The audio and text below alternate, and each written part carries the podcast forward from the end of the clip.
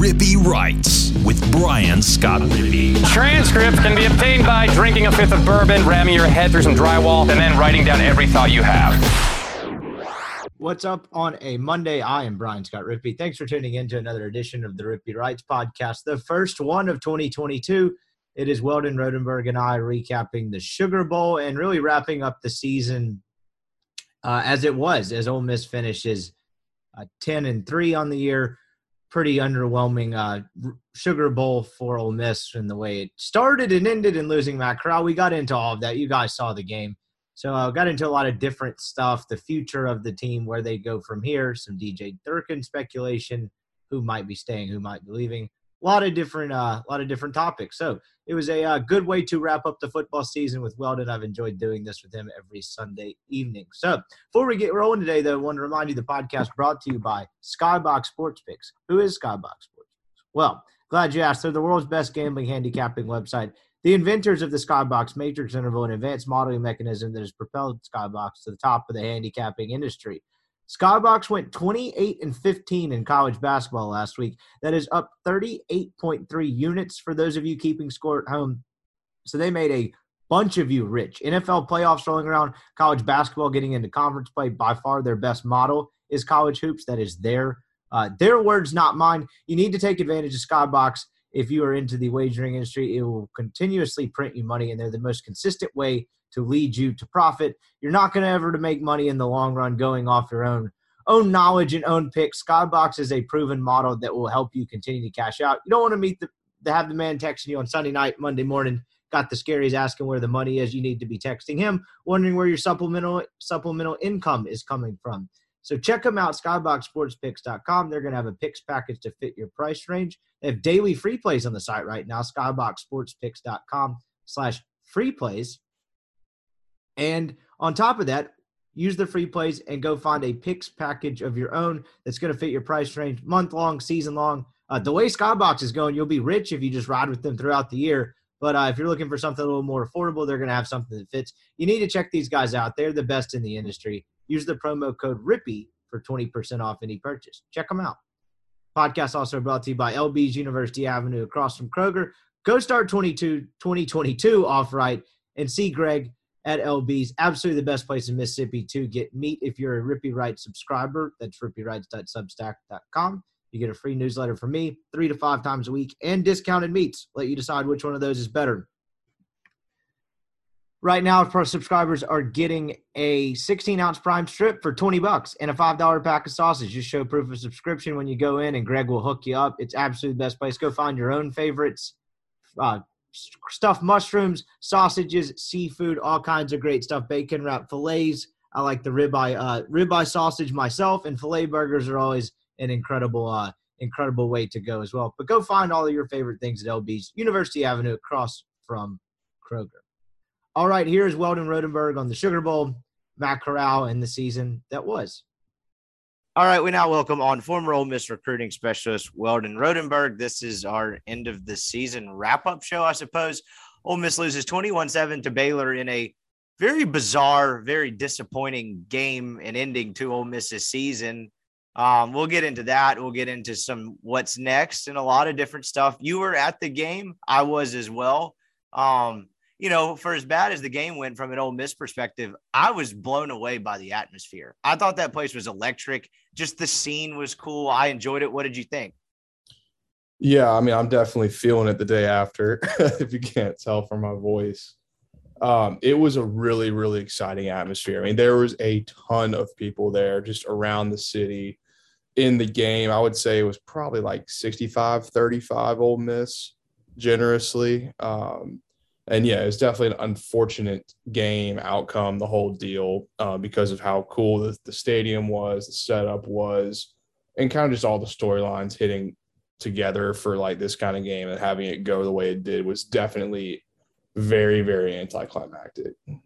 Yeah, it really was. I uh it was a Ole Miss sh- showed out, brought a lot of people. We knew that was going to be the case coming in just based on everything you'd heard from a ticket uh, sales perspective, and honestly, just from hearing, I mean, it's like everyone and their brother. I feel like I knew was coming down to this game. You could tell it immediately. I think starting a little bit on the 30th, but certainly New Year's Eve, and then walking we did a lot of walking around New Orleans on New Year's Day. We went to the French Quarter and then a bar by the stadium, did Bourbon Street for a second. There's just Ole Miss fans flooded everywhere. And it was really just a lot of people going to the Sugar Bowl. I was in that same boat. I was going to go 70, 30, 75, 25, somewhere in there. I was actually kind of shocked uh, that the amount of uh, people Baylor brought, just based on things that I had heard about, and I say things I'd heard is mostly just kind of other people guessing. And I heard Chase and Neil kind of mention their Baylor ticket allotment once, but uh, they brought a decent amount of people. It wasn't huge. Ole Miss outnumbered them, but I was, I was I was surprised at the amount of yellow or gold, whatever the hell that color is.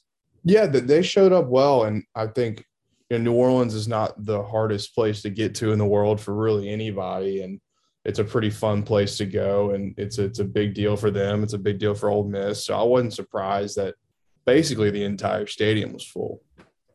Yeah, it really was. And there's a million places we could start in this game. I think probably the most, uh, you know, I guess most influential moment of the game was Matt Corral getting hurt on was that the third drive of the game, somewhere around there. Uh, I didn't have a great view of what exactly happened. I don't know where you were sitting, but you could tell and immediately he was in a lot of pain.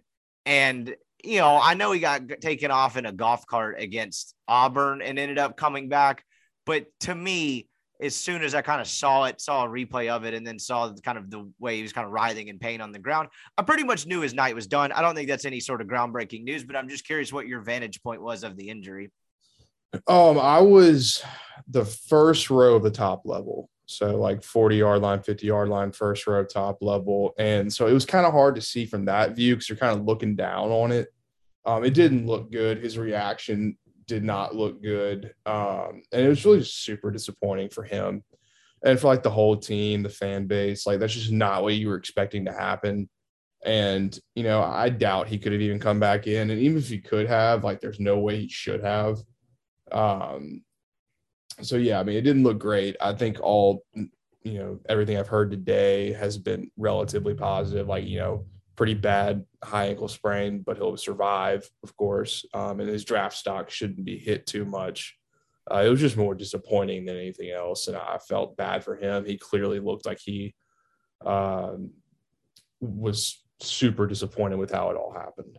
Yeah, it was. You know, I kept getting texts from people on the uh, uh, well, I guess watching from home on the television broadcast, the few people that weren't there, and they said they were kind of uh, that they were showing him a lot on the sidelines, and it was it was tough to watch. I uh, I heard he got a standing ovation when he came back out onto the field. I missed that. I was actually looking, I guess, in the wrong tunnel because he actually exited in the tunnel kind of near where I was sitting. And I guess he came out toward the other, which would make sense. That seemed to be where their locker room was. And they ran out, but I missed it. So I didn't know he was on the sideline on crutches until he walked, uh, until he kind of hobbled off at halftime. But you're right. I mean, there's really just no, I mean, there's no other way to say it. It's just really disappointing. I mean, right before uh, we started recording, we were talking about it, and it was just like talking about the game in general. I think I said something to the effect of like, you know, if you're writing this as like a movie or a book, because this team really did kind of have a year that was uh, kind of followed a pretty dramatic script, you would walk out of there and being like, what the hell? Like that was the ending. Like it just, it was completely unceremonious. It was random. It was not anything you were expecting. And it, it sucks for him because you know I thought last I thought last night would kind of be a final high note to his career. I thought Ole Miss was going to win the game. I thought he was going to play well, and it just it just didn't happen. Sometimes the freak things happen, but it was kind of jarring for the next couple drives, right? Though, because he's played through so much this year, and you saw him kind of walk back out or limp back out you know, during the Auburn game, kind of like a Titan. And you thought, you know, this guy's indestructible. Him being able to get through the LSU game and the Liberty game the next week and never really miss any time. You're like, this guy can play through anything. But of course, it's almost like how we were reminded for a second that this guy actually is human. And it was just, it was a bummer. But um, kid battled through a lot. And I just hate that that was the final, uh, final play of his Ole Miss career. Yeah, I agree. I, I think I missed the ovation too. I don't remember there being some like super emotional deal, maybe like on that side of the field where he was coming out of the locker room, but I don't think it was anything um, like overly noticeable. But yeah, super disappointing into it all. Um, and there's only so much you can talk about the game. I mean, without mentioning him because he's obviously such a focal point, you know, leader of the team and everything. So it was just really frustrating to see how it all that kind of day, the excitement kind of come down to one play, which I thought was unfair. Yeah, it was. And I, it, after it happened and we got back to the football part of it, I was kind of torn from like I torn in my thinking of, oh, they're completely sunk. And I think the reason I thought that is because one, he does so much for them offensively and covers up so many blemishes on its own, coupled with the fact that how Baylor was getting after Ole Miss, even when Corral was there. I mean, Ole Miss's best offense for most of the first quarter of that game, or whenever it was Corral was playing, was um was him running. And a lot of times it wasn't by design. Like they were really getting after him. Ole Miss really had a trouble blocking up front. And so I was torn in that sense. But on the other hand of it, the defense was playing so well. You know, the drop back passing wasn't really working anyway. I was like, maybe they can kind of do an LSU type game where they just run the hell out of the football, Arkansas ish, and piece their way into it because I didn't, I knew pretty much off the bat after the first couple of drives, like Baylor wasn't getting to 30. And I mean, they only had 14 offensive points, and seven of them were set up by a short field, and the right. other one was just one busted play. So, what were you kind of what were you thinking from a football as it pertained to the game standpoint once he uh once he exited? Uh, I thought they were in trouble. Um, just seeing how the game, even though it was so early in the game, I mean, the, the offensive line just got zero push. They they were getting uh really dominated, and they did for four quarters, which you know, if you have Corral back there, you can overcome that with his running ability, uh, kind of playmaking ability. But you know, that's a really, really, really good defense. And Luke, you know, I, I really like Luke, and I actually don't even think he played that badly. But you knew that it was just a different game without the first round, the first round quarterback playing. Uh, I was pretty unconfident about how it all turned out. I didn't think it would exactly turn out the way it did. And I think there's some chances Ole Miss had to like really solidify the game for themselves, even with Luke in there. But uh, it was I was not confident once he got hurt. Yeah, and it was it was weird how the game was going at that point because Ole Miss got off to a terrible start. Like you had Corral have the weird interception on the first play. I don't know what he, what the hell was that? I don't that know. Was, it was kind of, it was kind of strange because it all happened so fast and like I had a pretty good view of it because they're throwing from my right, like where I was on the end, and then right there, and you saw Sanders kind of take off, and I don't know what he thought or what he maybe he was kind of like this might be as good as a punt. I doubt that was his thinking, but that was a weird start to the game because he just throws like a like a 20 uh, 2020 at Arkansas esque interception where you're like, what the hell is he seeing here? And yeah. then it just that entire first quarter played out very strangely. And then so he leaves and the air kind of gets taken out of the place, at least from the Ole Miss side. But then they had a little bit of success when Altmyer came in. And man, was that a backbreaking pick six because you go end up going into the locker room down seven nothing, where that's their only offense. Where it looked like for a brief moment there, Ole Miss was about to take control of this game because they got up seven nothing you know, with the way that game was going, where the defense was playing going into halftime, I, considering everything that happened, that would have been an A plus plus half in terms of a result standpoint. Yeah, I mean the defense played well the entire night. Truly, it's sad. It's probably their best performance of the year. I mean, they were pretty dominant. Now Baylor is not exactly an offensive juggernaut. That's just not what they are. The quarterback Bohanon, he's he's not great, but yeah, I mean, it was like a tip ball, weird deal. Didn't look good, even if it wasn't tipped. Um, and you know, credit to Baylor for taking it back to the house. That really kind of puts you way back in terms of where you needed to be with the backup in. And it would have been really nice to be tied and kind of make a few adjustments in the second half. Um, but I think they still kind of had to push because they just weren't they weren't taking advantage of a lot of Baylor mistakes and a lot of good plays they had. I mean, there were so many opportunities to really kind of not even take control of the game, but just take momentum of the game. Um, and then, you know, not scoring the half into the half there and having them pick six, it was just the start of that.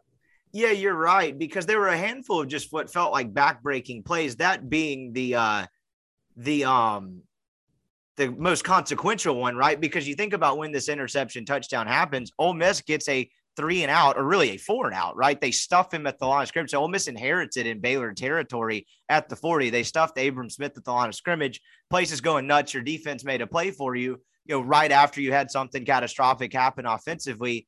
And then you move it a couple of times. I believe he picked up one or two first downs before the pick six happened. You're right. It was tipped. It wasn't a very good throw anyway. It was a dangerous throw. And then, I mean, a couple others that stuck out was the missed field goal, both in the first half and the second half. If I'm not mistaken, the missed field goal 49 yards by Kale Nation looked like that got tipped at the line of scrimmage maybe i'm not sure how much of a chance that anyway came right after the corral injury and so it was like man if you could have just gotten three points there and gotten on the board and kind of regrouped you missed that and then the one in the second half was particularly um, deflating as well so it just felt like there were a handful of plays where it's like this is not really uh this is just not really Ole Miss's night. And I know that's not dynamite analysis, but the game didn't really follow much of a pattern. It was just very strange. It was disjointed looking at just some basic numbers offensively, uh, you're right. Gary Bohanon did not have a great night. That man was seven of 17 for 40 yards. He averaged 2.4 yards of completion, and one of those was a touchdown.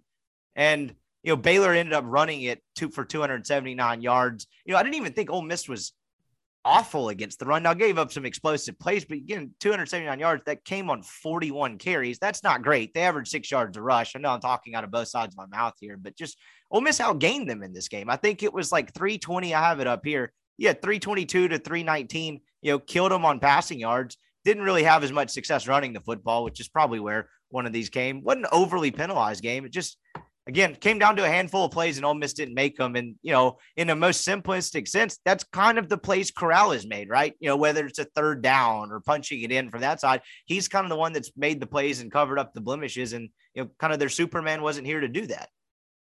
No, exactly. I mean, I can just think of a few plays. I mean, the missed field goal going up 10-7 was just awful. I mean, my boy Kale Nation, he I, you have to kick the field goal there, just the circumstances, but he he shouldn't be allowed to kick another field goal. He just the he just exudes zero confidence. And even if that one was tipped, the 49 yarder, I mean, it wasn't going in. I mean, he just you know that going ahead of time. And then Deane Leonard dropping that interception, which could have been a pick six. Uh, that was bad. Forgot about that one. Really, really bad. Um, trying to think if there was a few others. There was a Braylon Sanders drop. I know he caught the touchdown, but there was a drop going the other way where he uh, Altmyer made a pretty good threw a pretty good ball, I don't remember exactly what the sequence was, but the only reason I remember that is because the basically the entire road behind me basically yelled some version of "Come on, help your guy out!" Like there's a drop in yeah, there. Yeah, I remember what you're talking about. I I uh I, I, forgot about the Deane Leonard play. That looked like a little bit of a tougher play, but man, if they could have capitalized on that, it That's just, I'm saying. Yeah, exactly. changes the game, and they just uh they just didn't do it. Um, just kind of bouncing around here. Let's just get to Altmyer's performance because I had a tweet last night after I left the game that was kind of taken as an anti Altmyer thing. Uh, was basically to the gist of like, Ole Miss was never winning this game without Corral, but it seemed like a rather uh, dark glimpse into the future. It will be interesting to see how Kiffin reloads and reinvents himself in a way. Um, you know, I mentioned, you know, they don't really exactly have many reinforcements coming. People took that as an anti Altmyer thing. And look, if another pe- enough people I've learned on the internet, if they take it a certain way, probably wasn't written better. There's nothing more insufferable than the guys like you're all idiots. You don't know what I mean. So I probably didn't word it great. That was after quite a few fence post Coors Lights in there. So you know I wasn't exactly wordsmithing it up as I was walking home, but it was less of an anti Altmyer thing. But I did think it was relevant in some degree, where it's like even if Altmyer's good, they're gonna have to get better going forward in a lot of different areas, just because you know Corral covered up for a lot of that, I guess was my point. But I thought some of their deficiencies in other areas, throw whether it was a receiver dropping, you know, a pass or them getting whipped on the offensive line, that was really the story of the night. It just they just weren't good enough to overcome it, I guess. Yeah, no, I know what you mean. I mean, in terms of Altmyer's performance, I, I thought all things considered, he he played fine. Um, obviously, the the two interceptions were were tough. Um, basically, just giving them points. Um, don't ever want that, but you're playing, you know, the backup quarterback. The game plan's changing. You can't run the ball. You can't block them and give Luke like any time. He did a great job of, scr- of scrambling and making some plays. Um, you know, he wasn't supposed to play in this game, and Lebby was probably like, "Oh shit!" I think they even saw they caught him on camera saying, you know, "Oh shit" or "Oh fuck" or whatever he said after Matt got hurt it just changes everything. And um, all things considered, I think he played okay. I think he sh- showed exactly what I, I thought he would, which is he's never going to be scared of the moment. Doesn't mean he's going to be perfect, but the kid's got a ton of confidence. Um, and he's played pretty big time football in high school. I think he's had a really good year so far, learning and understanding what they're trying to do. But they definitely had to vanilla up some things. And when you can't run the ball and you can't block, you're just in trouble no matter what. And it kind of just showed slowly but surely throughout the game that it was just going to be really tough for them to win. Um, but I didn't. It, it's tough because I think they want to bring another quarterback, and I don't blame them. Even if you love Altmyer, you just need another one. Um, but I do understand your sentiment. Like you're you're losing an elite quarterback, first round player, which I think people are going to realize just how good he was next year. No matter who the quarterback is, you are not going to get a better one than him.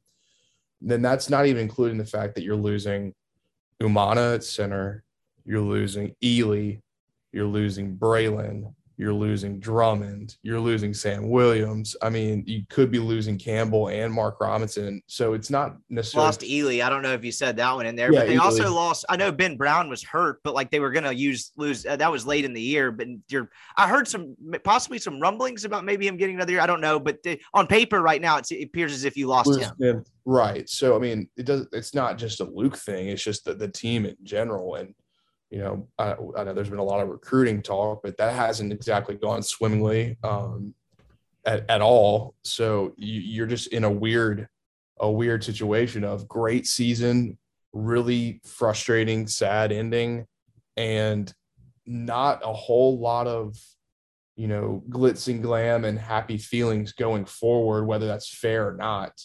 Um, so it, it's a weird deal, and uh, I think they're going to have to do some serious, serious, serious hitting in the portal if you want to be a competitive, you know, attempt to kind of recreate what you had this season.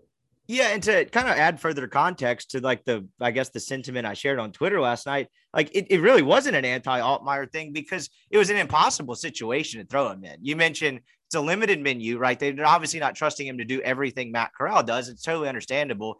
They're already, I mean, even when Corral was in, they're already getting just absolutely blitzkrieged in terms of a pass rush. weren't having enough consistent success running the ball for him to be able to use that as a, you know, quote unquote crutch the best thing he was able to do was improv. So like it really wasn't anti Altmyer at all in that sense. It was an impossible situation to be thrown into. From your experience just being around the football building, and I know you probably don't know an exact answer to this, kind of give some context to when you lose a guy, particularly your starter in general, but a guy like Matt Corral, how much does the menu shrink, do you think, in terms of what they can do offensively? Well, I think Lebby has done a good job of, you know, keep. I'm sure he has. I mean, obviously, I don't know this for sure of keeping Luke in the loop, and you know, he's your backup quarterback, so he's taking a lot of reps during practice. He's learning, um, but it, it, it's going to shrink. You know, it's not like an NFL playbook. That it's not like you're losing Drew Brees and like you're in an incredibly difficult, intricate offense. Um, you're still running the same kind of stuff, but there's no way you're gonna be able to do everything um, the same just with a different quarterback. I mean, the arm strengths are different. You're probably not pushing the ball down the field as much. Um, Altmyer is a very capable runner, but he's not Matt. So I mean, th- there are a lot of things change, and I, I saw a ton of of ragging on Lebby, like, oh, we shouldn't have even been coaching this game. Like he had a terrible game, and it's so ridiculous. Like they lost your starting quarterback. Like that's if you want to blame anybody. I mean, I never want to do this, but I mean the players didn't exactly play very well. The offensive line got their ass kicked. I don't care who was calling the plays. It just was not their night, and uh, that that kind of narrative sentiment was a little was a little frustrating. A little probably not even remotely necessary, but uh, it is what it is. Yeah, I don't understand. Uh, I, I don't understand that angle on things at all. And then another thing I thought about last night as it was happening is there anything to the fact that, you know, Corral gets hurt when he did? I realize it wasn't the first drive of the game, but like not only are you kind of having to shrink your menu, it didn't seem like Lebby had had a, a ton of time to figure out what was and wasn't working in that game, even when Corral was going. Is there anything to that aspect of it? It felt like they were still feeling each other out a bit when Corral got hurt. So he didn't even get kind of a large sample size of what was working and what wasn't working when Corral was in. Yeah, I mean, it looked like it was going to be a very similar game plan to Tennessee. Yeah, a lot of a run. lot of a lot of quarterback run, a lot of uh, zone reads, and then take or it's not zone reads, zone sweeps to Drummond, and then kind of take your shots here and there. I mean, even when Luke got in there, there was a ton of quarterback draw, quarterback run, which is which is great because if your offensive line isn't blocking, you've got to you know keep the defensive lineman honest um, in their run pass and everything. So I mean, it, it's it was a weird deal. I, yeah, I don't think he really had a good footing and good feeling, and then now you're trying to incorporate another quarterback. Uh, that's just not a rep. That's not a good recipe for success. He goes 15 of 28 for 174, 6.2 yards, a uh, a completion with the one touchdown to Sanders on the sideline, which was a great ball, and a uh, obviously the two back breaking interceptions. You know, you you were a guy that were around when y'all recruited him. You kind of gave earlier in the year in the podcast your uh your sort of pitch on what you saw from him is it seemed like kind of that to a T, right? He's got a, a, good arm. He's tough as hell. And that, you know, it's nothing else. He wasn't shrunken by the moment last night. I know it didn't go great and he was getting absolutely blitzed, but he never looked afraid. Did that kind of fall in line of what you thought he would look like when you were recruiting him if he'd had to step in this early in his career? Yeah, I mean, I would say so. Um, I, I've never thought that he was going to be like the highest upside player in the world. Um, he's not very big um, and he doesn't have exactly a cannon, but he's he's pretty accurate. He's super super tough, and he's a smart kid. And he came in and he executed the offense the best of his abilities. He made some really good throws. Uh, he made some some poor throws. Uh, he, he extended plays better than I, even I thought he would. Uh, from his junior year to senior year, he looked like he just got like a lot more athletic in high school. Um, and he also had to deal with a shit offensive line, so he was used to that going into going into tonight. Um, so I wasn't surprised. Um, I, I like the kid a lot. I think he's fully capable of of potentially being the starter next year. And I, I said that multiple times on this podcast before last night. Um, but that'll be a decision for them to make. And um, it's looking like it, that might be what they have to do regardless, because I don't know of any quarterback they're even going after right now. Um, so I, I do not know what they're going to do next and the second interception looked like a product of kind of things going too fast and like just kind yeah. of a natural. It, Baylor's a good defense. You got to give them credit there. It's not like he came in against like a I don't even really know what would be comparable, but like this wasn't Tulane or it wasn't trying to go win, you know, take care of business against Vanderbilt or Liberty and survive. Like this was this is an impossible test. I, I'm curious. You know, last night I felt like it was still a lot of uh, TBD in terms of whether you just you like if you're posing the question do you hand the reins to him next year? There was nothing that he did last night that necessarily changed my mind one way or another. It just felt like a lot of, and eh, maybe it's an option, but you'd probably like to have someone else in there. Do you think this how they view how they viewed next year at all? And I guess the second part of that, do you think anything that would have happened last night would have changed how they viewed next year? No, that, that was going to be my answer was no. Nothing about last night should affect anything going forward, win or lose. I mean, it's unfortunate the way college football works these days, but these games are irrelevant. They are. And I'd be saying that if Ole Miss won, it, it would have been an irrelevant win or an irrelevant loss. Um, so, no, you should definitely not be making any rash decisions about next year's football team based off of what happened in the Sugar Bowl. Absolutely not. That you cannot do that. And um, Kiffin's definitely got his work cut out for him. So it still seems pretty obvious. You think they prefer to go in the portal because that was the takeaway I had last night. Kiffin was actually asked about that and gave a you know, kind of a non-committal answer. He's like, "Look, I thought Luke did some good things. We didn't play very well around him, but it it sounds like that they they probably still pretty hell bent on going in, in, the portal, even if uh." You know, even if they actually did like something struck, like clicked, and they're like, actually, he is our guy next year. Don't you need to bring another dude in anyway? I mean, they're yes. going to go into the spring unless they get someone before that or in the February period with Kinkead Dent and Luke Altmyer. You mentioned how very uncharacteristic was not to have a high school quarterback, even if you wanted to go to the portal. They got to bring another body in, just no matter who it was. No, I mean, for a lack of a better term or word, and I don't mean to be harsh here. Uh, it's just my opinion, but not signing a high school quarterback is is close to like recruiting malpractice. I mean, it, it's it's kind of unacceptable. At least it, it's just my opinion. You know, some, maybe they think differently and that's fine. But you can't do that. You just can't do it. So you yeah, you got to bring someone in, and that guy can compete with Luke. And if he, he Luke beats him out, then that that's that's great. That means you know things are going in the right direction with him and his development. But yeah, they're they're going to bring one in, I would say, and I mean that seems like a full blown guarantee at this point. Yeah, I think you're right as well. What's so and it was interesting in that aspect of it. I don't even remember them being overly hard in on a kid out of high school unless it with the kid from California, Brown. maybe they were in, but they didn't seem like they were seriously in on a kid where they had a realistic chance, unless I'm I'm forgetting someone. Yeah, I mean, I helped kind of build the 2022 quarterback board. And I mean, these kids commit so early. I mean, we're we're there sitting there and last, you know, whenever that was. And I mean, there's guys committed during the year last year and the for 2022 quarterbacks. And we really never made traction with one that I thought that we had a great shot with that I can remember. And then of course they they had the two California guys who are recruiting, Devin Brown. Well, he's he's a Utah kid. He's actually an Arizona kid who moved okay. to Utah. Um, and then the other cat who went to UCLA, maybe whose name I can't think of off the top of my head that I know. Excuse me. And that's high school kid. You're not obviously not talking Gabriel. No, no, no, no. High school kid, um, whose name I can't think of that's out there from Irvine. Um, but I mean, I didn't remember really thinking about who else they were going after. Um, so yeah, I mean, they, they've got their work cut out at that position and they're going to have to find somebody just for depth, if not just for a starter. Yep. I think you're exactly right. And do you think that's, I'm not painting you in a corner here, but what do you think the reason for that was? Like, do you think it's, you know, the people that believe he's a lack of, or Kiffin has a lack of organization and recruiting and, you know, maybe not have the greatest attention to detail comes to that? What, what do you think happened there? Like, it, it would be weird to call that an oversight because it's the most important position on the field. Just why do you think they went this direction that they're going? Because puts a lot of pressure on hitting and missing and really just finding a guy in the portal. I don't know the answer. Uh, there's a few answers I, I would put out there, but I'm not comfortable putting it out there here.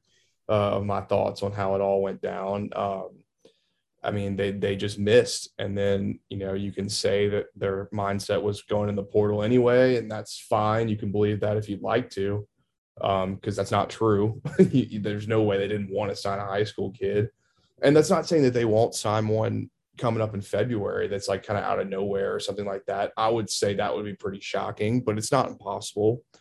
Um, I don't know what happened. What you can say, recruiting organization, you know, the head coach maybe not doing his part.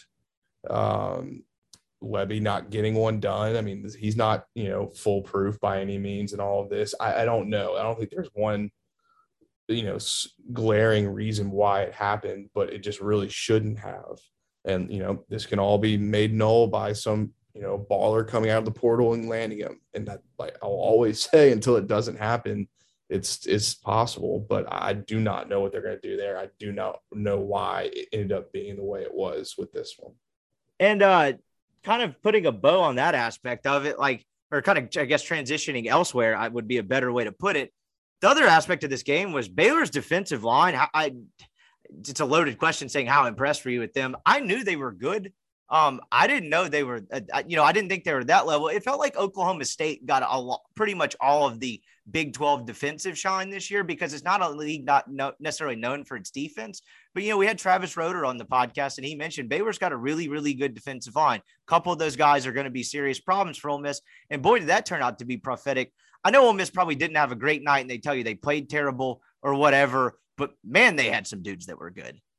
No, yeah, they're they're. I mean, that's Dave Aranda is as good of a defensive coach in the country, and those guys have some really talented players on that side of the ball, and they absolutely showed it. I mean, you can say Ole Miss played bad, but that's probably because Baylor forced them to, because that's how good those guys played last night. I mean, they were in different fronts. They were using exotic blitzes. They were they were just handling Ole Miss truly the entire time, and that's why I'm like not counting Luke out and calling his performance bad or anything because he had like no time, truly no time, and he was so sped up towards the end of that third and fourth quarter because he like he knew that he was in trouble if he held that ball for three seconds. Um, so yeah, I was pretty impressed with them um, defensively the entire night. Nothing about them was impressive offensively, but defensively, that's a that's a dangerous football team. They they hit, they are fast, they are strong. They're just really really well coached and really good. And they're opportunistic. You know, I mean, the Ole Miss dropped a, what could have been a pick six, like you mentioned, and Baylor made two interceptions where they weren't. I mean, the first one kind of when it got tipped fell into the guy's breadbasket, but he still got to catch it and take it to the house. And the second one was thrown into coverage, but it's a lot of traffic there, and the guy made the play. the other aspect of it too, you know, as good as the defensive line was, when you start, I started looking at some of this just base level statistics this morning. At least five of their sacks, I think six, came from their linebackers as well. I mean, the Bernard kid finished with 17 total tackles, 10 solo, two sacks, two TFLs, and a pass deflection. That's uh you know, we talk about productive players, aren't always good players. I think that probably counts as both. And so, you know, I think they realized early in the game they could get pressure, you know, without blitzing. And then when they did blitz, it just became a madhouse. But again, they were also really good against the run. Their front seven really just kind of kicked Ole Miss's ass. Ole Miss finished, I think, with 138 yards rushing on 54 carries. That's good for a whopping 2.6 yards per rush. That's not yeah. going to win a lot of games. No, it's not. It didn't look good either. No, it, I'm honestly surprised that it was even that many yards. Yeah, you're exactly right. It, it, it didn't look great. On top of that, this was, as I was thinking back, this was the first time the offensive line looked completely overwhelmed since the Alabama game. Was it not? I mean, that looks similar to that in that aspect of it, but they had been pretty good ever since. And uh, I'm probably missing a sequence or a half or something where it didn't go great for them. But that was the first time where it seemed like, or I can remember that they just got absolutely dominated since that Alabama game. No, absolutely. I mean, I know there's a lot of people ragging on the coaches for this game and everything. I mean, th- this offensive line unit has been patchworked for like almost the entire year, and w- with the exception of two games, and yeah, they were two losses I guess really you could count three because they didn't exactly have their best day against Auburn. Um, I mean, for the remainder of the season, they've been pretty solid, if not good, um, all things considered. And you know that just was not the case last night for whatever reason. Um, I would point towards the other team just being really talented and, and kind of whipping them. Um, but yeah, it was it was a weird game. It was a bad, tough game for them uh, for sure. And there's going to have to be some some mixing and matching going into next year because you're losing some of those guys.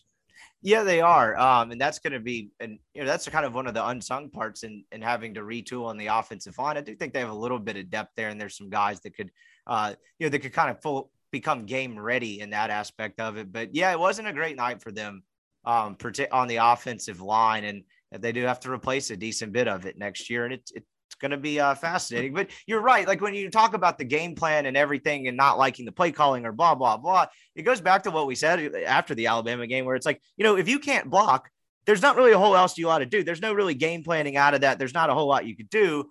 And I think it would have been a struggle. This game would have been an offensive struggle with Matt Corral in there. He just is so good and such a great runner and so good at throwing the ball on his feet too that you just wonder if he could have made a handful of plays that wills them to a win as he had so many times this year. Like that's really the main difference. But to Altmyer's credit, when we talk about the nice things he did, there's some improv stuff that was awesome. The uh I can't remember his third or fourth down conversion to Drummond. Uh, were you as surprised as I was as that ball was snapped before the end of the quarter? That was uh, dumbfounding to me. Do you remember this play? Couldn't was the, it. Yeah, I know exactly what you're talking about. I, they they got it, and Luke made a great throw, and Drummond made a great catch. But I was like, Wait, I was like, why in the hell did they snap that? It doesn't make any sense. I was that was shocking to me. But that that aside, it was uh, I thought he did some nice things on improv, and you make it sound like that. You know, he's had to do that since high school. So I imagine that's where some of that, along with the toughness, comes from. Yeah, I would guess so. I mean, he he got out of that sack, know, rolling left, throws a 25 yard dart to Drummond. I mean, it was a hell of a play, and you know, those are some of the things you've seen on on film of him at Starkville and you know that that Starkville team had a terrible offensive line, and when you watch every game like I used to of these quarterbacks, you know you kind of get their their tendencies. And this this kid has been able to make some real plays with his feet, and uh, he just got to get a little bit stronger. But I, I do like his possibilities of being a really good player. He does some great, some really good things.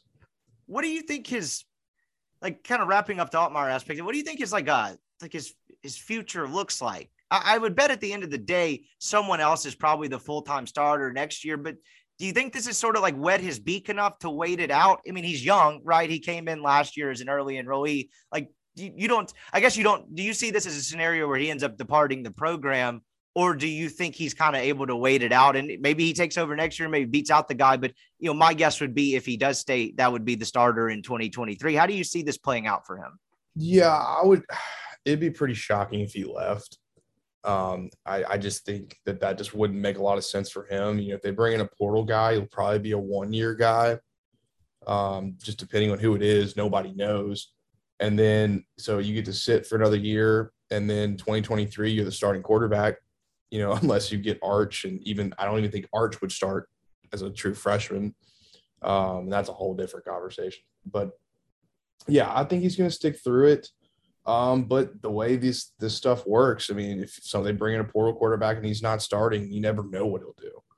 Um, I wouldn't anticipate a transfer by any means, but these days it's it's all up in the air. Right. Um, really, I guess just last one of the last final big picture game thoughts uh, as it pertains to the offensive side. They had a chance to kind of take control of this game in the second half. It was 7 7. They were playing well. They were moving the ball. They were, I mean, it was a lot of improv stuff, but they were kind of kind of figuring it out a little bit. You had the uh you had the uh was it the Finley interception? I can't remember who it was. Who caught that interception? Oh, Miles Battle, excuse me. Made a hell of a play there. Hell like, of a play. Yeah, and that's after the missed field goal, I think, or at least one of them. Um, but it it was uh it, you know, you make a hell of a play there. They had a chance, but that uh field goal that the second one that he missed, that is uh 40 that was not long. I'm trying to find it, but I can't find the damn thing uh, because, of course, I can't. Yeah, 35 yarder. 35 yarder, somewhere around there. He misses it. Uh, you know, that's when you would probably love to not have your starting kicker, who was really damn good, not get suspended for steroids. How about that dynamite analysis? You would have rather had Caden Costa there, which is just another tough break for this team yeah, you, you, it would be really nice to have the guy, and who knows what the hell his future is. I mean, I don't understand any of that stuff. Me neither. Is he like available next year? Is he not? Like, I don't understand this. No, I, I do not know. I, I really do not know, and that's um, a low key, like pretty big hit to this team if he can't come back and play. Uh, because uh, you're not gonna have a quarterback, you're gonna be overly confident going for on fourth down every damn time. So uh, they need to figure that one out for sure. Yeah, because I'm just kind of thinking out loud here. You know, they're talking about the appeal. Kiffin gave the classic line, I can't talk about his situation because of HIPAA, which was just hilariously hilariously false. Yeah. Yes, to, to probably like just say I can't talk about it. But I'm sure it's a suspension for next year, though, right? Because it wouldn't make any sense to appeal games that already happened unless the kid's just dying to get it off his permanent record or something. And I'm joking yeah, there; that doesn't really exist. But right, like you're you're you're clearly like it's an appeal to try to play next year, I would assume, and uh, you know, you're kind of into. I mean, you know how the, some of the scholarship management works. He's a good kicker, but are you going to wait a year on a kicker if it doesn't if it doesn't hold up? I mean, if it, the suspension holds up, which it sounds like it probably will, just a guess. Yeah, I mean, I do not know. I mean, you would I would assume no, but uh, they're to have to figure that out. That's a weird situation, probably one you don't see very often. Um, and I don't know exactly what the full kind of what the current punishment is, but uh, that's something you have to figure out. Yep. And, you know, I didn't think that necessarily we were going to win the game with 10 points, but with the way defense was playing, it's like, hey, if you get the 10 up on the board, you can try. Maybe you get a turnover, manufacture a touchdown that way, and see if you can just hold on for dear life to the finish line. But I didn't necessarily think they were going to win that game, scoring 10 points, and it was really deflating after that. Defense kind of finally caves a little. They get them on the speed sweep or whatever it was for the touchdown, and just a tough situation all around. But that shouldn't diminish how the defense played tonight because they were outstanding. And that's probably the more, as we talk about this game instead of the big picture, that's probably the more pleasant side of this. Man, did they play well. And as I sat back last night, kind of reflecting on it as I got back to my hotel room, they were a hell of a lot of fun to watch in the second half of the season. It's the first time I've enjoyed watching an Ole Miss defense since 2014. We are like, these guys fly around, they hit well. It goes beyond them just being good and helping the team. That was a lot of fun to watch, and last night included. They for you know, all but four or five plays. They were incredible. They were a really good college football defense this year. Absolutely were. There's no way. I mean, they were, uh, you know, they were sound with their assignments. They hit hard. They rushed the passer. They created turnovers. They were just really good. And uh, I think halfway through the through the year, kind of a little after Arkansas and stuff like that, I think even some of the national people noticed national like people who cover the SEC were like, okay, like this team is not like an air raid running gun Texas Tech. Like these guys actually play defense, with the exception, and we've talked about it, the weird ass Arkansas game. I mean, right. this, this team played really well. And um, you're losing you're losing some guys from that defense. You're getting some guys back next year who are really good, impactful players. Um, this whole DJ Durkin deal, maybe going to A and M that I saw a few days ago on the board Um, that would suck a lot. Um, he's done a just a remarkable job, truly. Um, but so I mean, there's some definitely question marks on that side of the ball, but they were they were a blast this year, and they won some games for Ole Miss when usually it's the other way around. Yeah, it was. And you mentioned the first, it was really like saying it's a one game. I think that's a real, really good point because Durkin got asked about this earlier in the week. I think he had his press conference the day we were recording our uh, Thursday show that kind of led about Charlie Weis. But he got asked, he got asked about the second half of the year, and that be, kind of became the storyline and the narrative. And I think that's probably because, as you mentioned, the national guys you know, started catching on. It's like actually this team's, you know, not this run and gun have to score 40 points to have a chance, but it really was. Durkin answered. He said, I thought we played well all year, you know, outside of one game. And that's not something we are proud of. We're, right. We're not proud of that Arkansas game, but he said, I thought the guys played well for most of the year, but it really was, you know, it, what they played 13 games this year and they played pretty well for most of 11 of them. It was a, uh, it was a fun defense to watch. And, it, you know, beyond it carrying the team the second part of the year is just enjoyable. And I don't think Ole Miss fans had had that in a long time. And they're going to lose a lot of guys off of that group. Uh, I think they return, you know, enough to still be pretty good next year. But, you know, that collection of guys seem to be really tight knit and seem to like playing with each other as well. And I think that sometimes played into them playing fast and kind of flying around. It just, they look like they were having a lot of fun the second half of this season, too. No, absolutely. And uh, when it comes to like continuity and going forward, if somehow or some way Durkin ends up leaving, I mean, you, you can lose that quickly.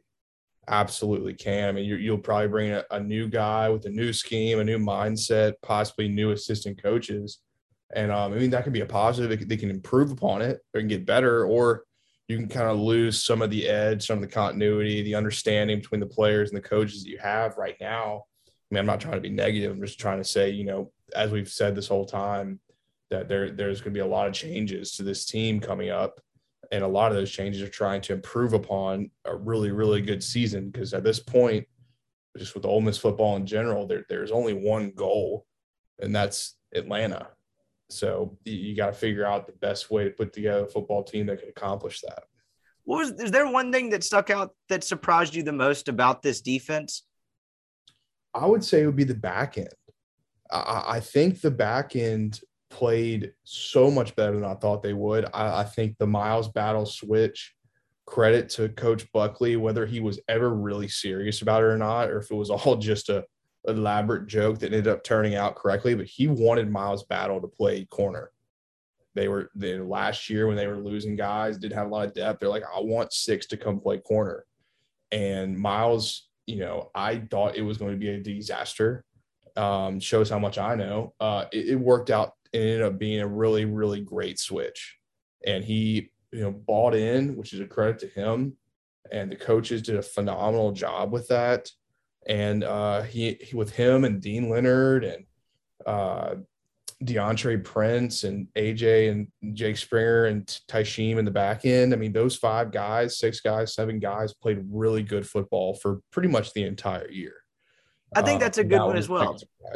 I think the linebackers up there as well. Like, you know, yeah. Mark Robinson, raging success. I didn't know what to make of Chance Campbell, but that turned out as well as you could have possibly hoped for to the point where, you know, you didn't see a whole lot of Momo Sanogo. You saw I guess there were signs of it. Jacquez Jones leaves right late in the summer. Like it turned out to be a pretty good group with with a decent bit of depth, and you know that was that was a pretty surprising part as well. And then I don't know if this necessarily surprising, but it was good to see Sam Williams actually become the player kind of everyone had hoped he'd become. And you know, there were times even at the beginning of part of the season where it was like, I still don't know. It's still not always consistent. And then you know, he turns into an absolute force. I mean, to look at the Egg Bowl, for example, that's kind of like, you know, the Sam Williams highlight of his career in that sense. And so those were two other things that stuck out as well. But they did a great job this year. And I, the defense was more exciting to watch than the offense for like the majority of this season. And I'm not really sure I would have ever thought there was a world that was the case with Matt Corral and the way that the defense played in 2020.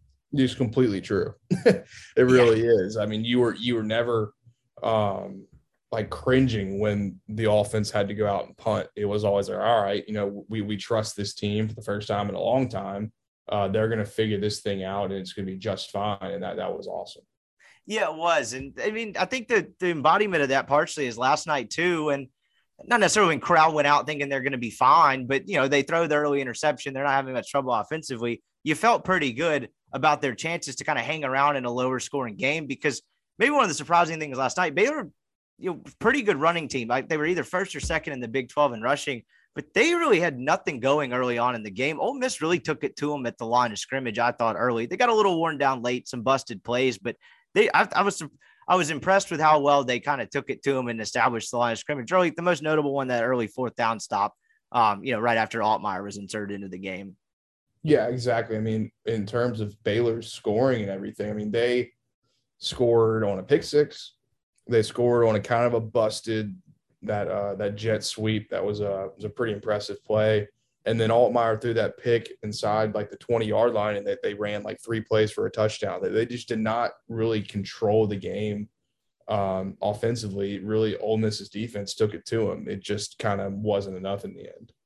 Yeah, it wasn't. I don't think there was really much else from this game. We kind of covered the Altmyer aspect of it. Um, you know, the defense play well wasn't enough. Just this is a fun team. You know, this wasn't and this probably lends itself to the bigger picture conversations we were talking about that as it relates back to my tweet. This is a fun team, but it like wasn't a great roster, and they had a, a game changing player really take them to the next level. And now with him gone, it it it feels like there's a lot of work to be done for this team to come anywhere close to the results that they had this year in 2022. Look, I mean, I think that's pretty obvious. They'll take somewhat of a step back, but I think what they get done between now and August will determine how much. And I guess the general sentiment seems to be you would have liked to see them have a little bit more hay in the barn in that respect at this point because there's a still ton of work to be done. Yeah, uh, I know exactly what you mean, and that's why I've always been so cautious on the the the, the portal approach because you just you lose so much of your team. Um, you know you're you're getting Jake Springer, Mark Robinson, Chance Campbell in, and then you lose them the next year. And if you're not recruiting well on the high school end, your depth kind of goes out the window. And this has been a uh, a rebuild, and it's been a quick one. Um, and sometimes that can get coaches killed, and that's not necessarily fair. I mean, I think you saw like A and M; they came in and they started they started pretty hot, and then if you don't reach that standard and continue to reach that standard, it's like you're failing. When in reality, you just really had an incredible quarterback uh, that was kind of kind of overcoming those those obstacles of the actual roster. And I think they they really do have a long way to go to get this thing into where you're competing year in year out, not you know up and down, not uh, every two or three years, you got finally got a team that can compete, and I mean that's the goal for Ole Miss football. Um, so it's just there's just a lot of work to be done, and I'm not saying they can't do it because I do think they can, but you're losing coaches. That doesn't help with portal recruiting if you have open spots. Um, it's just it's an interesting dynamic. It's a it's a tough challenge, and um, they're going to have to be up for it because this is the SEC. Oklahoma and Texas are coming soon. Uh, there's just a lot. You can go from super relevant to super irrelevant very quickly. And uh, I know they're going to try to avoid that huge drop off this next season. Yep, that's well said. I think this was a eight and four ish roster, and you know Corral. I mean, I'm beating a dead horse here, but Corral seemed to be the guy that you know turned them into ten and two. I think they lose against Tennessee, and you know probably one more in there, Arkansas, you know, LSU, and now you lose enough off of what is an eight and four type roster to where like how far does this take a step back? Does this go to five and seven? Like the the drop off is so much more because they eked out a couple close games, as I mentioned. You know, with the, well, that's what good teams do. No, exactly. Right, right. Right. It's a good team. Like I, I'm not taking credit away from that. I'm just. It feels like the fall could be further considering what they lose. You know, from a roster that wasn't you know necessarily a ten and two one on paper, and that's the fascinating aspect of it. Um, of it to me. And then you know we'll hit some note, news and notes here. Jerrion Ealy now announced last night after the game. This was his final collegiate game. He's going to enter the NFL draft. Sounds like he got a pretty decent grade upon initial words. I'm guessing that's somewhere in the I don't know this at all, but guessing somewhere in the third round aspect of it. Did this news surprise you at all? Uh, no, it didn't really surprise me, and I don't know anything about his grade um, from NFL guys. I didn't ask anybody. I don't. I don't know. Um, you don't always assume that just because a guy leaves, he got a good grade. Right. Uh, that's not exactly how it happens and how it works. You know, these kids don't just go back to college because they didn't get the grade they wanted. That you know, that's um, not the case every single time. But I'm not surprised. Um, I think this running back room is going to look a lot different. You know, I would assume Snoop and Parrish will be here. You know, Zach Evans will play football somewhere next year. Uh, it could be Ole Miss. It could be, uh, you know, just skipping out in college and going to play in the new Pro Football League or something. I mean, who knows with that kid? Um, but I mean, it's a tough loss. Ealy had an up and down year, but you know, he, he's a really talented football player. Uh, so they're gonna have to figure that out as well not a great question, but like, what do you what do you think he projects as as a pro? Because he's a very interesting back, and someone who doesn't know football as well, like me, like I don't really know how to evaluate him. I know the home run hitting ability is great when it's there. Like I know the val, like I, there's some great things to him, but then also he had some bad games. Like, how do you think he projects as a professional prospect? as kind of like a a third down pass catching back, which is not exactly hard hitting analysis. Right. Um, I, I predict that he will, his draft will not go the way he may think it might. Um, that, and that's not necessarily all on him. I think that's just a devaluation of the running back in the NFL. Um, he is not an in between the tackles kind of guy. So he's really not a three down back in that league. Um, I think he'll be a scheme kind of guy. Um, going to a team that would use him, I think he would do great somewhere like like in Arizona, where you're where you're you're playing in that kind of running gun shooting offense, and you can really catch the ball well out of the backfield. Um, maybe a place like Buffalo, you know, they're probably gonna need another back.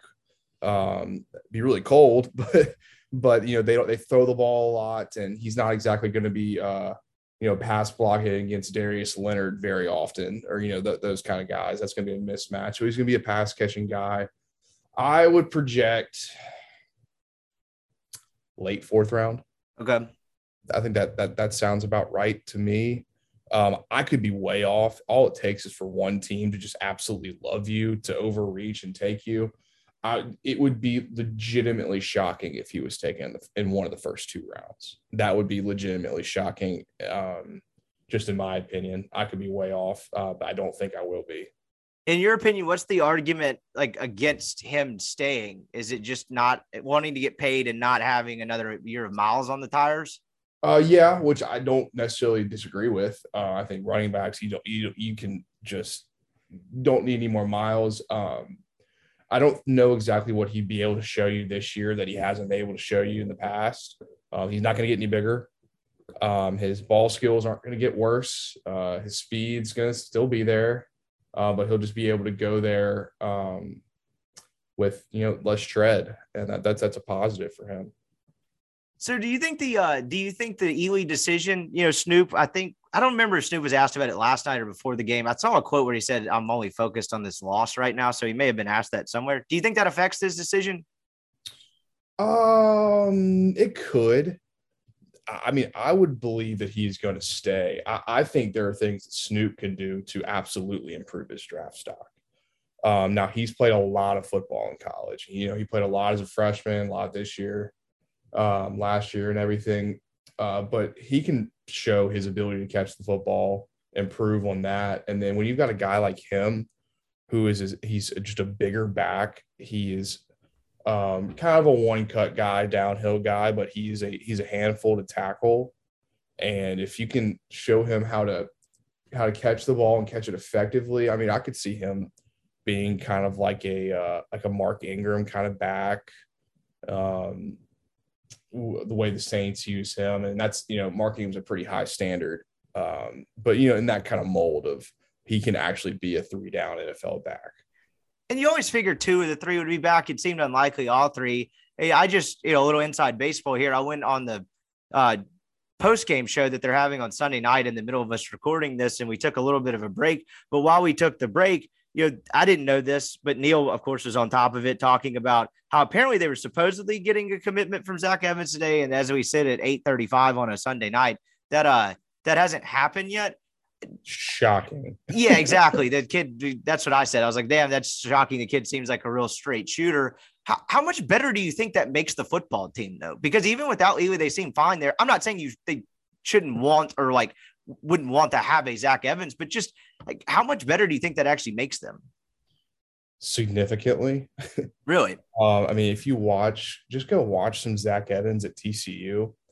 Um, when he was not injured, I think he got a little hurt this year. That guy was the best running back, not named Bijan Robinson, in maybe the country. I mean, that guy is special. And if he just gets his head on straight, stays focused, um, which in Oxford, you know, there's not a whole lot going on. Hopefully, he can do that here. You know, get away from some people that are probably, you know, a pain in his ass. Um, he can be a really special football player. He would probably be the best running back Ole Miss has had on this team uh, for a very long time. Wow. Um, that's including Ealy. The, the kid, go watch some of his stuff. When he's on, he's as good as anybody in the country. I can't say I anticipated that answer. I know he's a good player, but I, uh, I, I that was uh, a little bit surprising to me. Why, uh, like what kind of give me the the recruiting thing, what you saw from him in the eval process, like what makes him great? There's no negatives. I mean, well, that's never true. There's there's never that's definitely not true. There's in terms of his play on the football field, he does not have many weaknesses. He is incredibly strong. He's a good size. He has real speed, home run speed. He can make you miss. Uh, he can catch the football. Uh, I mean, he just does everything, and uh, he's an incredibly good player. Obviously, the running back position, yeah, he makes that running back room, that offense better. Um, you know, you don't hold exactly win a whole lot of games because you have the best running back on the field anymore, unless it's Derrick Henry. Um, but he he he has a chance to be a super special player if he kind of kind of gets out of his own way, um, per se. So I if that actually ends up being a thing, that would be uh that'd be great. Just general glimpse at it. I guess we'll hit the Durkin part of this first. There's been you know some strong rumors that Durkin is you know I think he'll have multiple suitors, but most namely A and M has surfaced as a potential landing spot for him. What do you think he does? This is clear. I guess this is not surprising. I mean, the way the defense played for most of this year in the turnaround, uh, you figured he was going to be sought after. How do you think this plays out, and how significant of a loss is this? If if Oh, it- if he does leave, that should be if. I'm just obviously projecting here. No, of course. Um, I mean, I don't know what he's going to do. I'm sure A and M is willing to pay a shit ton of money, and uh, that would probably be pretty hard to turn down, depending on what it is. And I'm sure Ole Miss on the other end is probably willing to chalk up a pretty penny to try to keep him. Um, it, it would be a pretty big loss, uh, like we were talking about earlier, just continuity wise, just not having to implement a new scheme, meet new people, uh, new assistants. Um, you know, who do you go after? Do you, uh, that would be an interesting deal to figure out. Um, it, there's a lot of moving parts there. I really hope he stays. He's a great coach, great guy. Um, but you know, A&M's a pretty awesome program. You know, they haven't won at the level that those people think they should, but that doesn't mean they're not good. They just signed another five-star linebacker. They're going to have probably the best recruiting class in the history of 24/7 this year. Um, so I get it. If he leaves, I'm not gonna. I get it. You know, there's people that probably think that's a lateral move. Um, you can make that argument if you want to, but it doesn't really matter because the coaches don't look at it that way. You know, he's going to go there. He's going to assume that's a better position for him, and that's all that really matters. Um, but I don't know what he's going to do, but it, it would definitely it would definitely hurt to lose someone like him. if he does end up departing, what do you think they'll do? And I'm not asking you to do the who they'll hire thing. I think the partridge aspect of this is kind of fascinating because, as I've outlined a couple of times, you know, they pitched it as the code DC things and they were hired, but clearly this was Durkin's defense. Is there, particularly considering when this is happening, is there a continuity value in, you know, taking the co aspect or the co title off of Partridge? Do you think he's ready or do you think they'll go outside? Yeah, I, I get that that idea is you just take the co off and you know I I personally wouldn't do that and that's not saying that Partridge wouldn't do a good job uh, because I like Partridge a lot. I think he's a bright, smart, young, really good recruiter. Um, just the risk of of having somebody who's never called a defense in the SEC seems a little too high for me, especially after you're losing your offensive coordinator and bringing in a guy as an offensive coordinator who hasn't called, you know, plays in the SEC or, you know, depending on who you talk to, has never really called plays ever except for UCF or USF. Right. Um, so now that's putting yourself with with Coach Kiffin and two coordinators who have not called plays at the SC level. That's just to me is a mistake, or mistake. It's not a right word. That's not a uh, great recipe for uh, immediate success, especially when you're trying to build upon the success you've already had. That would be a, a lot of work and a lot of headache and a lot of new um, for this team and for Kiffin. So, yeah, I'm not saying that it's not. I, I just I don't know if I would go there. Any names immediately come to mind that would make sense? Uh, nope. yeah, this is a uh, this is a I, tougher I one. would have said Jon Sumrall, but he's a head coach now, so no go there. Um, you just gonna have to find a guy that can that wants to coach with Kiffin that can handle that kind of environment and not, you know, and, and just do his job. Uh, I, don't know. I can't think. I know I saw Neil wrote like Kevin Steele. That seems just like a, the worst fit possible Why do you say that? because those two are like just polar opposites of just how they do things, just their personalities, just literally every oh god damn it, Davante Adams, I'm gonna lose my fantasy.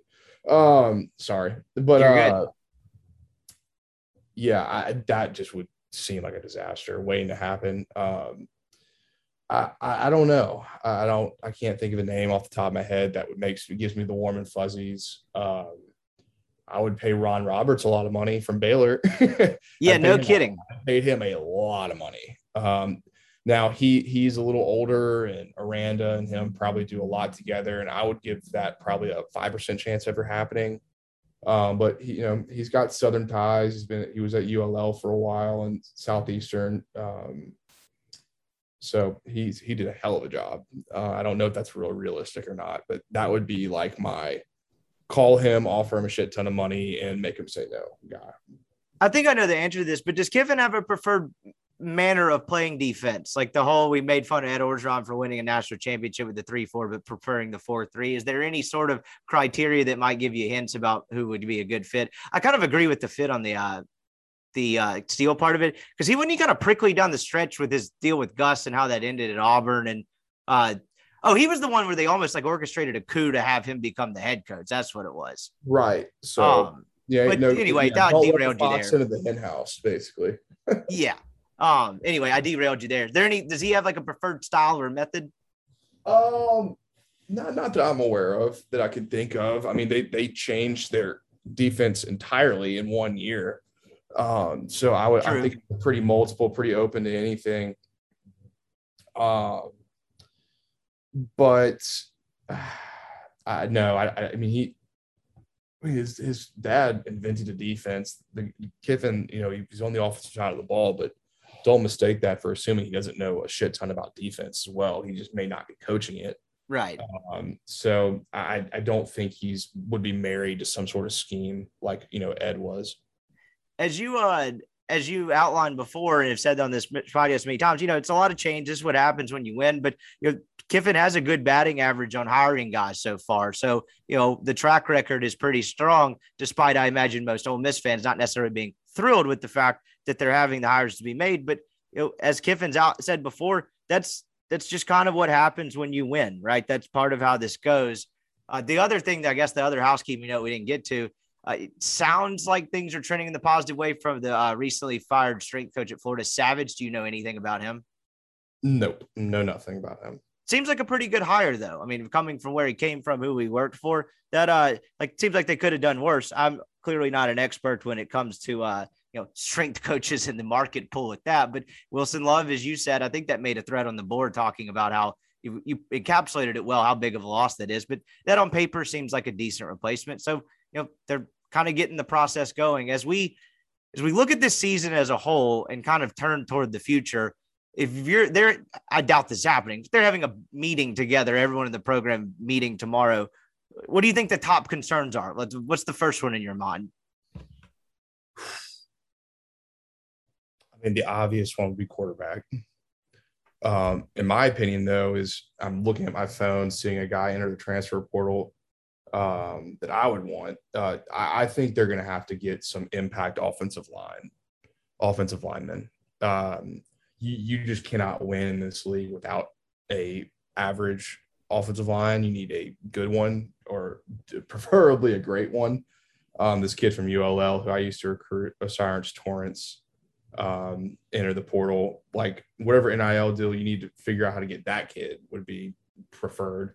Um, but th- I think that would be one of the ones. I think they've addressed receiver um, with the Watkins kid. Um, I guess you know what? I will break a little bit of recruiting news on here. Uh, my, my little brother goes to Vanderbilt, and his boys with one of his good friends' boys with that Cam Johnson kid, and uh, he said he's going to Auburn. So I think that's happening. So I don't think that kid's going to Ole Miss. Um, so get a few more there. Um, a tight end would be cool. Um, I know Casey ha- has been actually a pretty good player. Hudson Wolfe, who I just don't know what's going to happen with that kid injury wise. That back deal was always going to be a risk. And it seems like it's a risk that's not panning out, unfortunately, because that kid's super talented. Uh, and then defensively, just a few patch a few holes. I mean, I think maybe a defensive lineman or two would be great.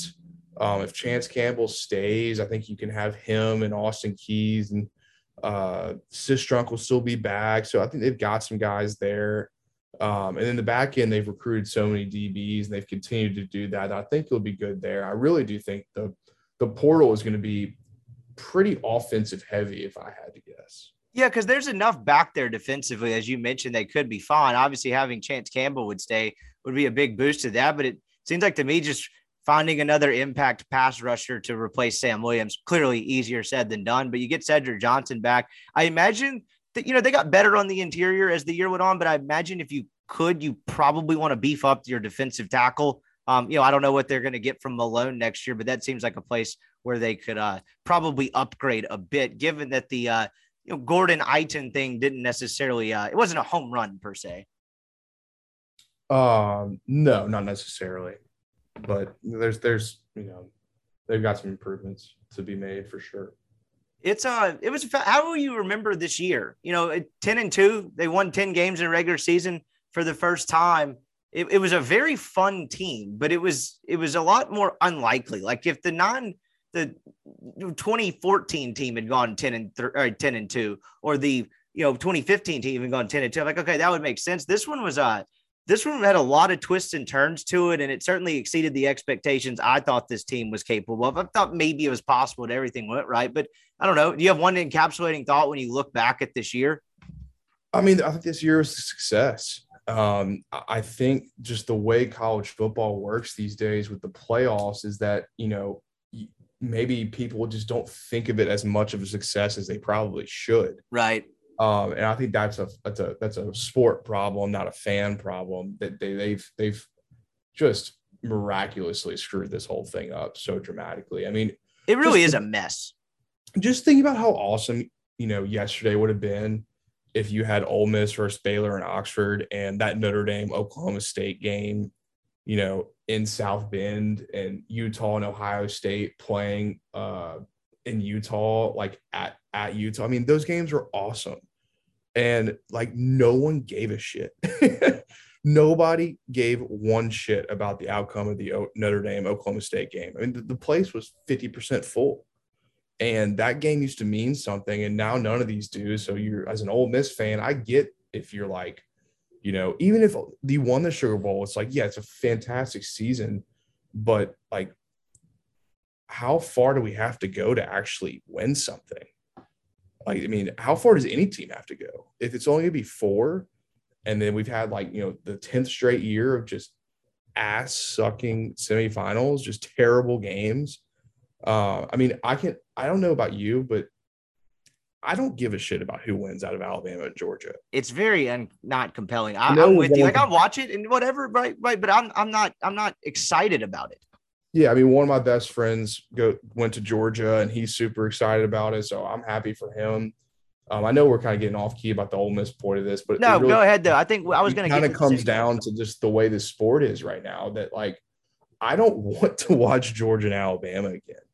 And I think people who say they do are kind of lying to themselves. Like, do you really? And if Alabama wins, like, who cares? Like, are we just going to do this every single year? Because newsflash, that team is going to be fucking loaded next year too. Yep. They're going to be as good as they are this year, if not better. And you're just going to re- replay this thing over again with four teams again um, because of the lack of leadership. And that's why, like, I guess the the overarching thought about this Ole Miss season was, yeah, it was a great season. And then you're like, okay, well, imagine if Corral was healthy against Auburn and we had some better health. So they go, imagine if they go 11 and one they still still probably aren't not- getting in. you're still not getting in. so now it's like, what? So what?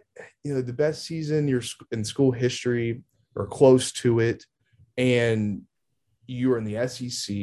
You finished second, or technically like tied for second, I guess, or tied for first. Or I guess Bama won it, but you had the same record because they lost A and M. Or no, no, they lost two. No, If they lost the Iron Bowl, it would have been they would have we would have joked about the banner. Remember? Yes, yes, yes. So scrap all that. So you finished second in the hardest division in football, and your reward is a meaningless game in New Orleans. Just it just it just feels off. It feels weird. So I, I kind of get some some fans being a little like, you know, this is a great season, but and um, I, I do think it was a great season. I think it was awesome. There's a lot of memories I've had from it, going to a few of the games and, and you know doing all this, but it just it just makes me even more frustrated with the way college football is these days. You know, it, it, it truly has returned into, you know, people always say it's like people love it because it's stupid a sport, and I, I get that, but now it's having success like this and seeing that it doesn't really matter. It just makes me more frustrated than laughing at it, and um, I can understand why some other people feel the same way. And I don't, as we get to the big picture, because I wanted to get this anyway, I don't understand. Like, yes, both of the semifinal games kind of sucked.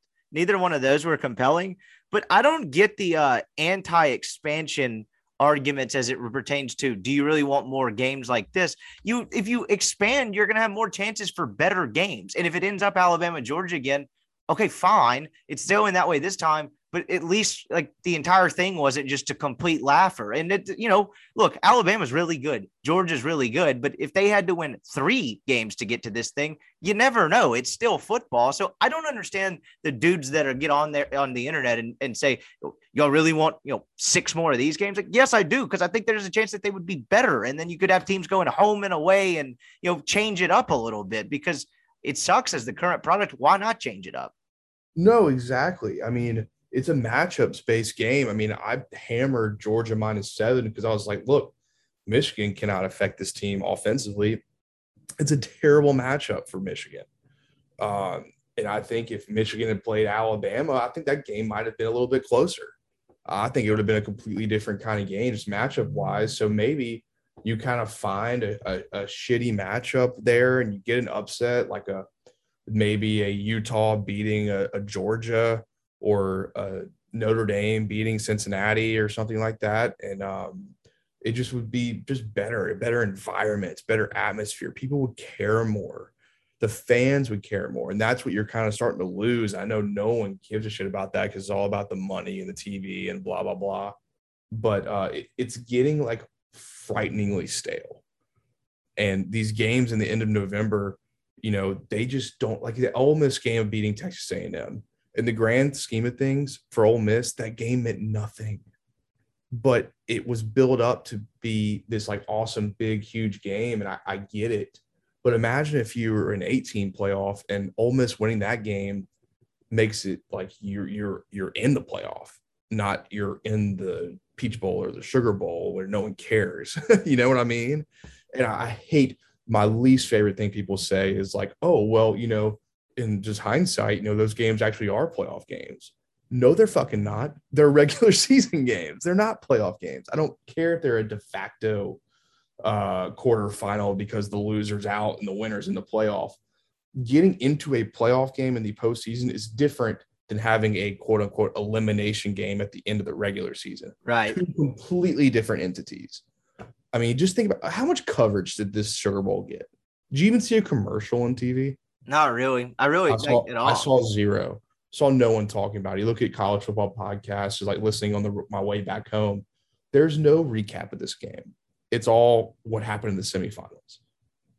And you talk about those shit games for two hours, you can bore yourself to sleep. I mean, it's just it's a weird, weird, weird area we're in with the sport, and they're talking about all this change and nothing's actually happening, and it's just getting really frustrating for fans that like care about it. I get why some people kind of like me who've like i'm just going to start watching a lot more nfl because that one actually makes sense whereas this college shit does not.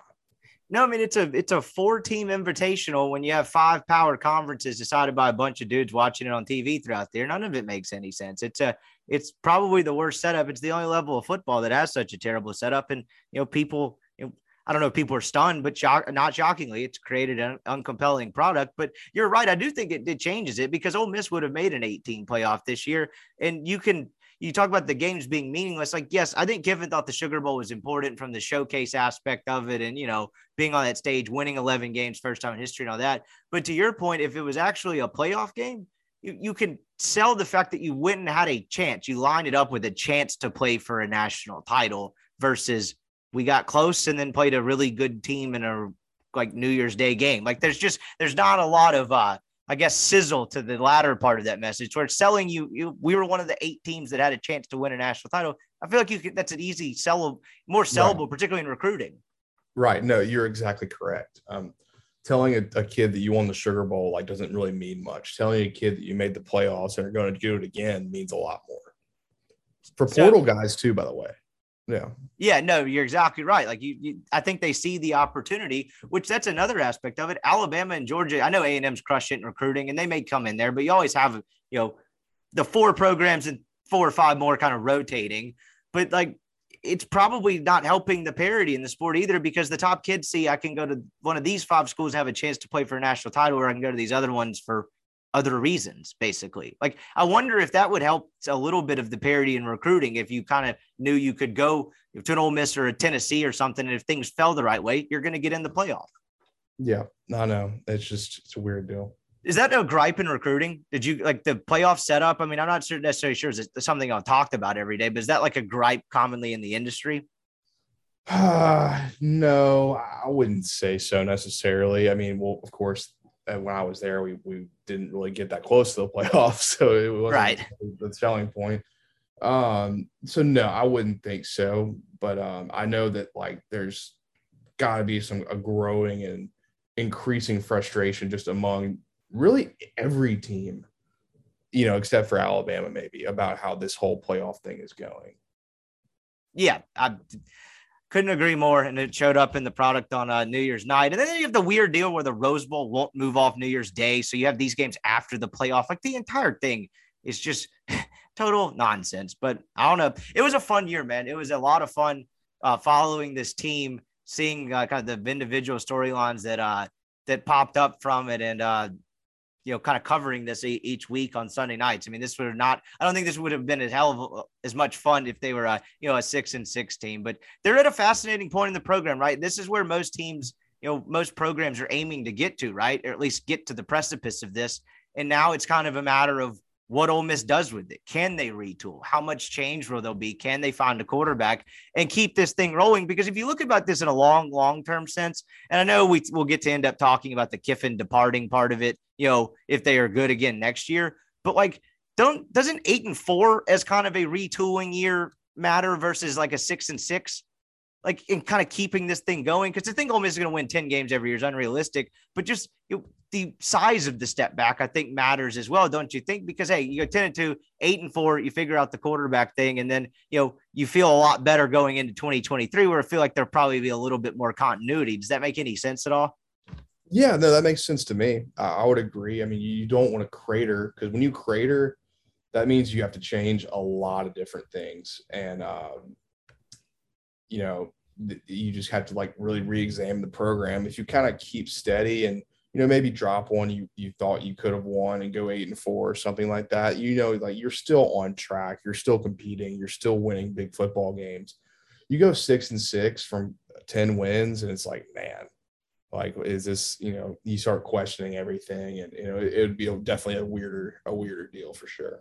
Do you have a highlight of this season from a podcast standpoint? Was it getting accused of as being a spy? Was it Yes. falling down in the chair during the pause earlier when my man Weldon busted? He's playing hurt. I'm playing hurt already. We had a chair mishap. Was there a podcasting highlight this year?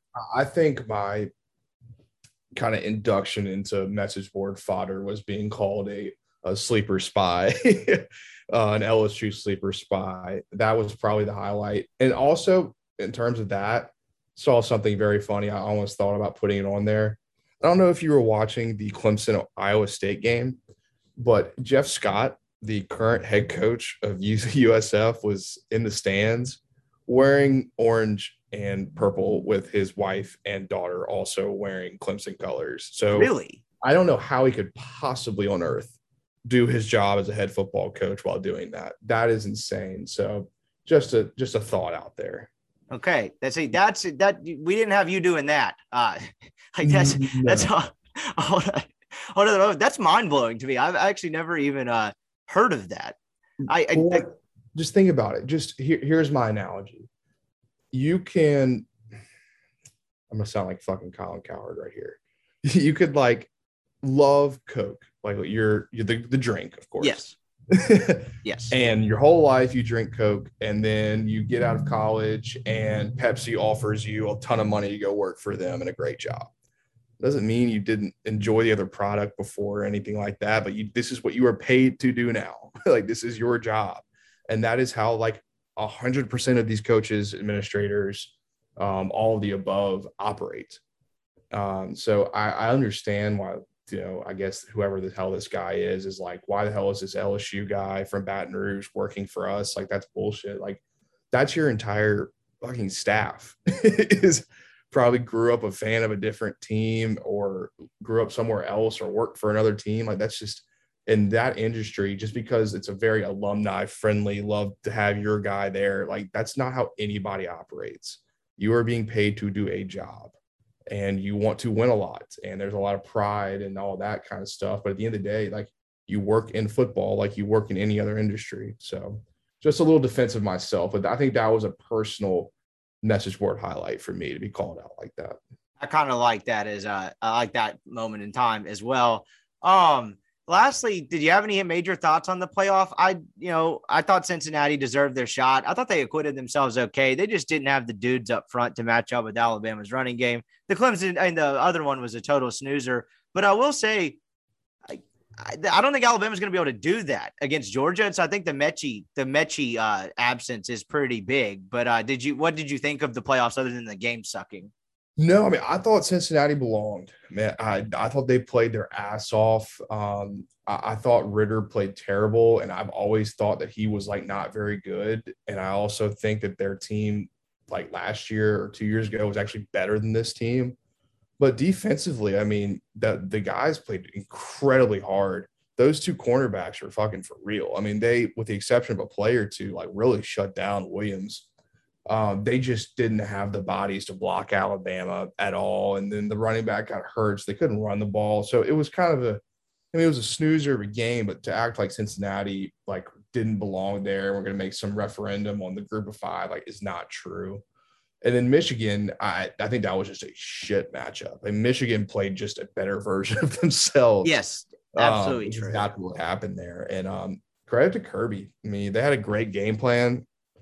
They were uh, they were running tempo. They were doing things they haven't done. I mean, Stetson Bennett was incredibly solid with what he needed to do, and the defense played their ass off. Uh, Nakobe Dean continues to earn that paycheck. That kid is a baller. Um, Very good. very very very good not a bust worth worth what he was given um and will continue to get and just a sharp a good sharp kid who has like probably a 4.0 um i don't know what is going to come with this final um vegas is just daring people to take alabama as another underdog again against kirby smart um if i had to take a team, I, I would take Georgia. Uh, it's tough to beat a team twice, especially one that's really, really good. But um, I I don't know what's going to happen. I think it's going to be a fun game. I can tell you, I just don't really care about it at all. um, which is something that's kind of sad. I just I'm not that interested in it. I don't care um, near as much as, as say if Michigan had won. I'd be a little bit more interested. I think that'd be a better storyline, even though it may not be a better game. Um, it's in Indianapolis, which also is just kind of lame. um, so I mean, I, give me Georgia minus three. Uh, I think they can pull it off. And if they don't pull it off, they just may never. Literally may never do it. Yeah, I'm in the same boat. Like I, it's, it, I feel like stupid taking the trap again, but I, I, I like actually like George's chances in that one. Uh, the last thing I want to get to that I, I completely missed, we probably should have gotten to this sooner. The Corral opt out conversation was predictably boring. It sounds like I didn't do a ton of social media because, you know, it was late last night and then I had to drive. But like, look, the kid, to me, the kid wanted to play. He played. An unfortunate thing happened. I don't think it's going to affect his draft stock, and that should be the end of it. But I think this is actually partially fueled. So I didn't watch a lot of TV coming up, being you know being in New Orleans for the week, but it sounded like uh it sounded like ESPN kind of spent the day and the days leading up really vilifying some of the opt outs. I'm partially probably because of the product they're putting on their television. Some of it was fueled by that, but just that conversation was predictably nauseating. It's pathetic.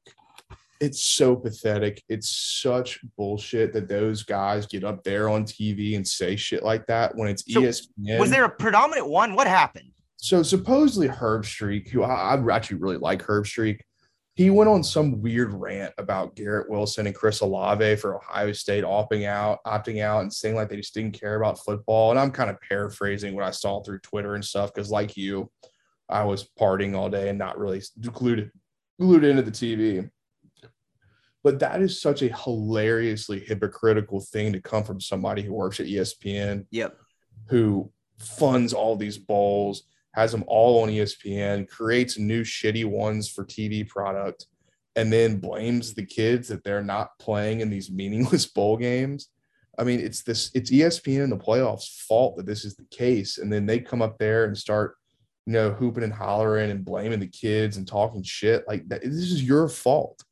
you created this mess. You don't get to turn around and then like, you know, vilify them for it. It just is such a weird conversation and this has been happening for like five years now and, and we're still talking about it as if it's some new phenomenon and it just does not make a lot of sense to me i don't understand why people are frustrated by it if matt corral decided he didn't want to play in the sugar bowl then he didn't want to play in the sugar bowl and no one should ever second question or second guess him for it.